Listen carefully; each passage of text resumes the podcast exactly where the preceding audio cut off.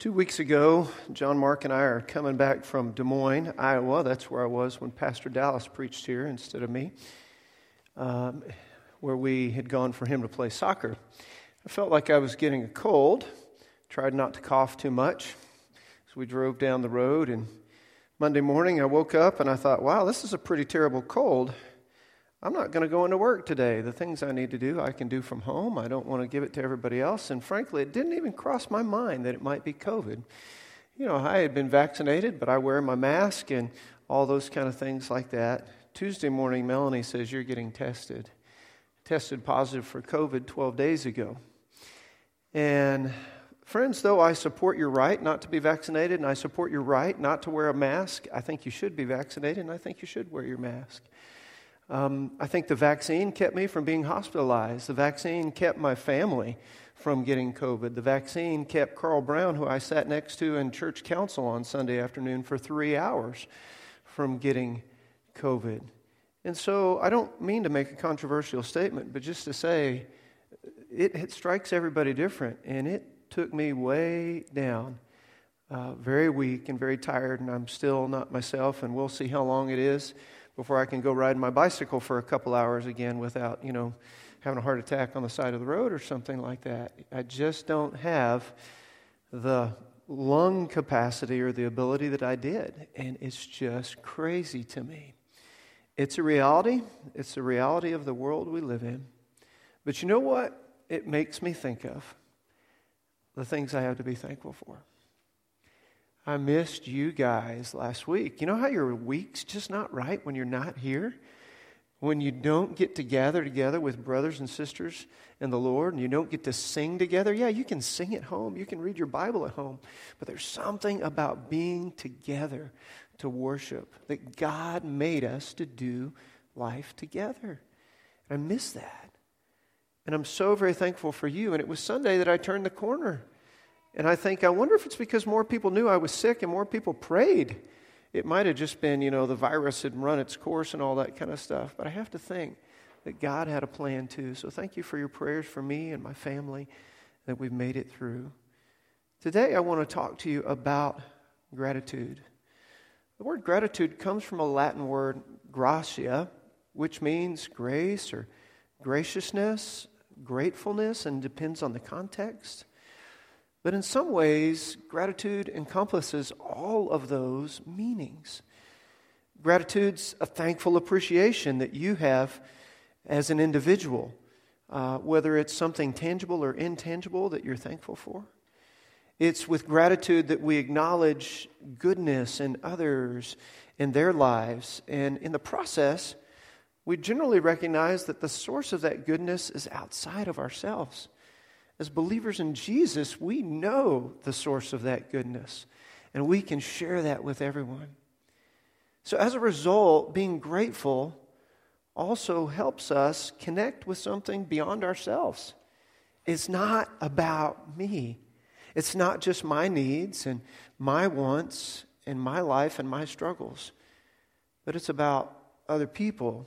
It's about the world I live in, and it's about what God has called me to and how He's gifted me for Him.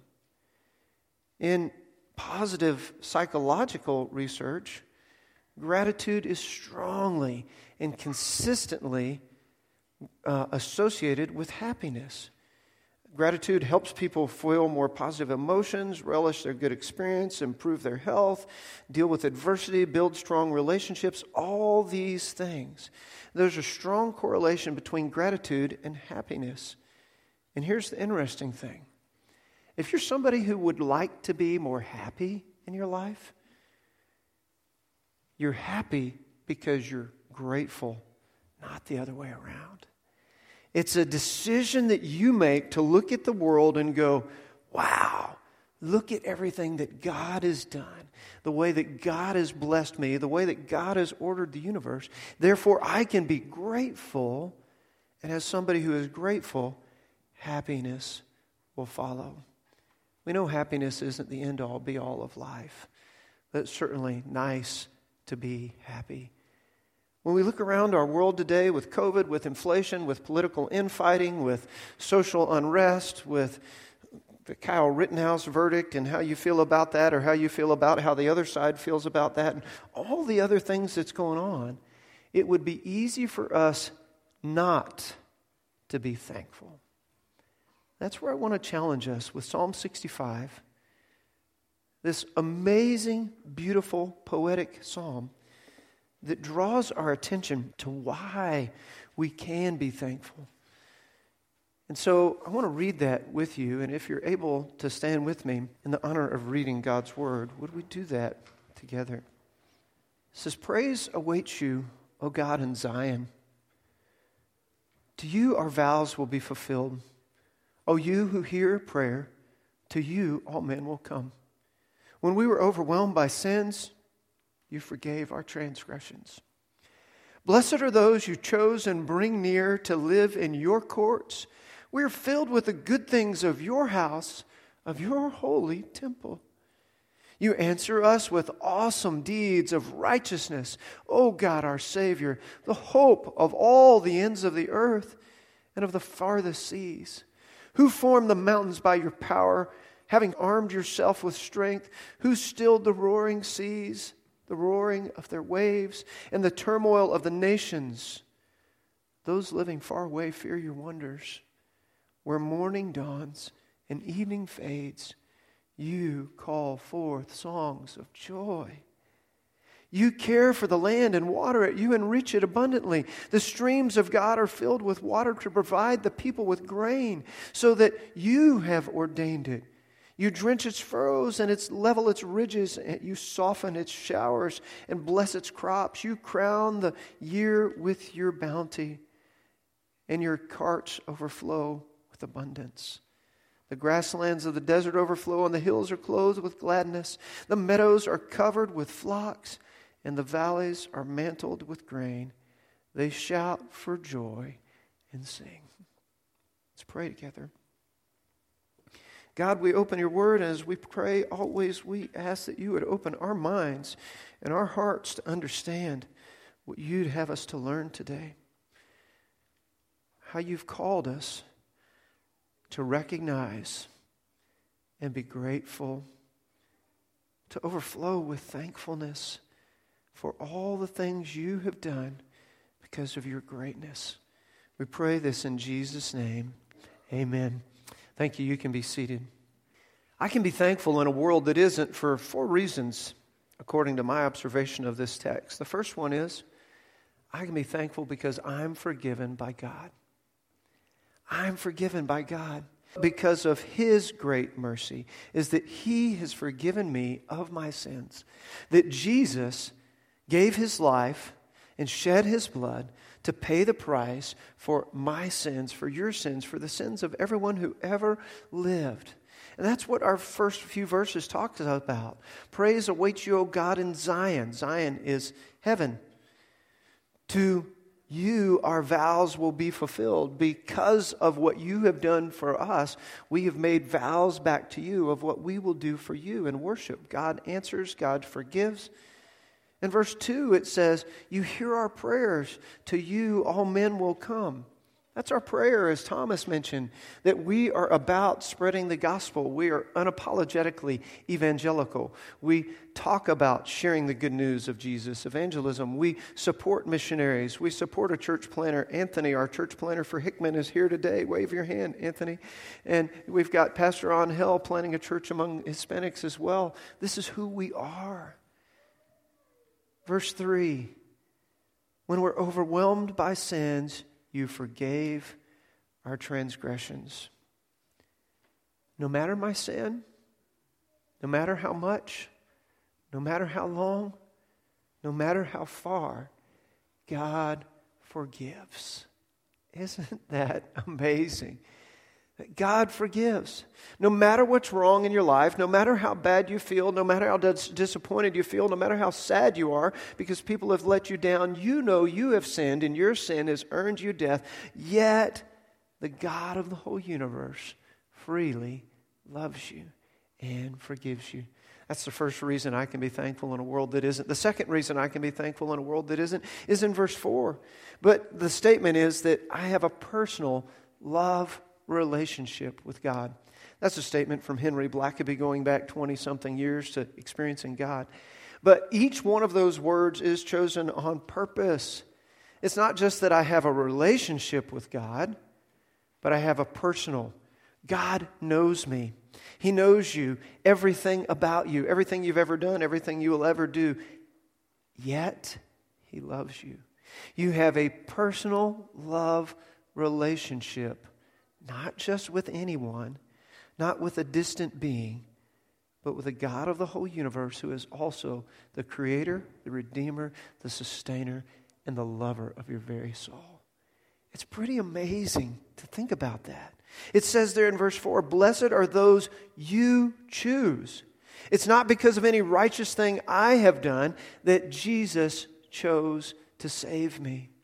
It says, and you bring near to live in your courts. That's symbolic of being accepted by the king, that you live in the king's household, you live in the king's presence. The Bible says of us that we're heirs and joint heirs with Jesus. We have all the rights and responsibilities and the authority. And notice it says, we are filled with the good things of your house, of your holy temple. Everything that God desires for us, we have. I would say we have not because we ask not. And sometimes we might cross our arms and say, What do you mean I have not because I ask not? God knows I need this. I want to say, Have you asked? Have you asked continually? Have you asked with the right heart and mind? Have you sought to confess anything that may be willfully sinful or disobedient in your life before asking so that God might clear the way, that your character might be ready to receive it, the situation might be ready to receive it, that God can do what only He can do in your life? God desires to provide for you because you are His. Being in a relationship is an amazing thing. We have a slide to remind us about our um, Thanksgiving outreach. We've partnered for, I don't know, as long as I've been around with International Student Fellowship, Ron and Judy Spalding. And if you haven't already, if you would like to have an international student or two, generally they come in twos or threes because that way they at least have one friend there in case you're not friendly. You should be friendly, by the way.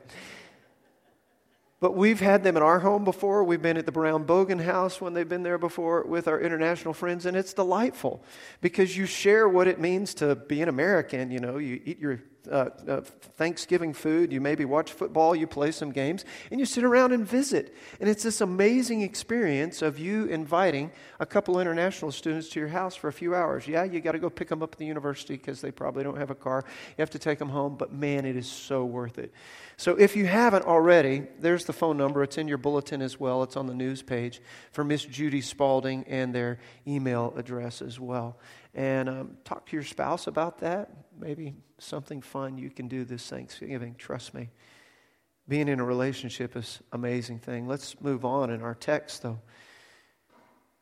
The third thing that I can be thankful for, I can, uh, even when a world that isn't, is that I trust God's sovereignty. I trust God's sovereignty. When you look at verses 5 through 8, that's what you see. It says that you answer us with awesome deeds of righteousness, O God our Savior, the hope of all the ends of the earth. So, not just us as Jewish people, as David wrote this Psalms, but the hope of everybody is in you. Then he talks about the furthest seas and the mountains you formed your power with the roaring seas. Uh, people of that day and time believed that the oceans were governed by gods and all sorts of crazy forces. And so that's where, like in the case of Jonah, you know, all the different sailors are praying. Because the seas was something that could destroy you and kill you, it was scary. So for the psalmist to say that God has formed the seas, and God stills the seas, and God stills the turmoil of the nations. The psalmist, David, is saying that God's got everything in his power, even the thing that most of us think no one can control. God controls it. I love verse 8. Those living far away fear your wonders. Where morning dawns and evening fades, you call forth songs of joy. Coming out of COVID, I hadn't taken Hudson for a walk. I generally walk him at least twice a day, sometime around early in the morning, in the six o'clock hour, and then sometime in the eight o'clock hour in the evening, and maybe in the middle if I have time. And so I was so weak and so tired that Hudson is pulling against me, and he keeps looking back at me like, dude, what's your problem? And I would just say, slow, slow, slow, because I want a slack lead there. And I want him to go the pace I'm going, even though it's much slower than he wants to go, because he's pretty excited to get out on a walk. That first morning, we went out on a walk, and the sky was alive orange and purple and pink and all those different hues and the clouds catching all that light. And I can barely walk, and my dog wants me to go faster. And I thought about this verse where morning dawns and evening fades, you call forth songs of joy. I just had COVID. I didn't die. I didn't have cancer. I'm still here. I'm going to be fine. But look at the blessing of God and the sovereignty of His creation. And there I am again, walking my dog, just like always, with a whole lot to be thankful for. I trust in your sovereignty, God. We move on to our fourth point. I experience God's care. I can be thankful in a world that isn't because God forgave me. God has saved me and called me into a relationship with Him. God is sovereign. He's going to take care of everything I need, and I experience God's care. That's what those final verses are about. It's talking about the land being watered with rain, and the trenches and the furrows and the crops growing, the grasslands growing, the hills are clothed with gladness, all these poetic images. It sounds so much better than for me to say to you, God gave you abilities, God gave you a job, and God provides for you. I mean, that doesn't sound very exciting, right? But when you put it in this poetic imagery, the meadows are covered with flocks, and the valleys are mantled with grain. They shout for joy and sing. It's saying to us, God provides for us everything we need. One more reason we can be thankful. Let's summarize those things. Because I, I, put them in summary there. Thankfulness comes from, and we've got the four points basically restated for you. And the first one is forgiveness. That God has forgiven me, He saved me from my sins. That's the foundation for all the gratitude and thankfulness of my life. I'm forgiven. Can I get an amen? Well, not just that I'm forgiven, that you're forgiven as well. The second one I called security.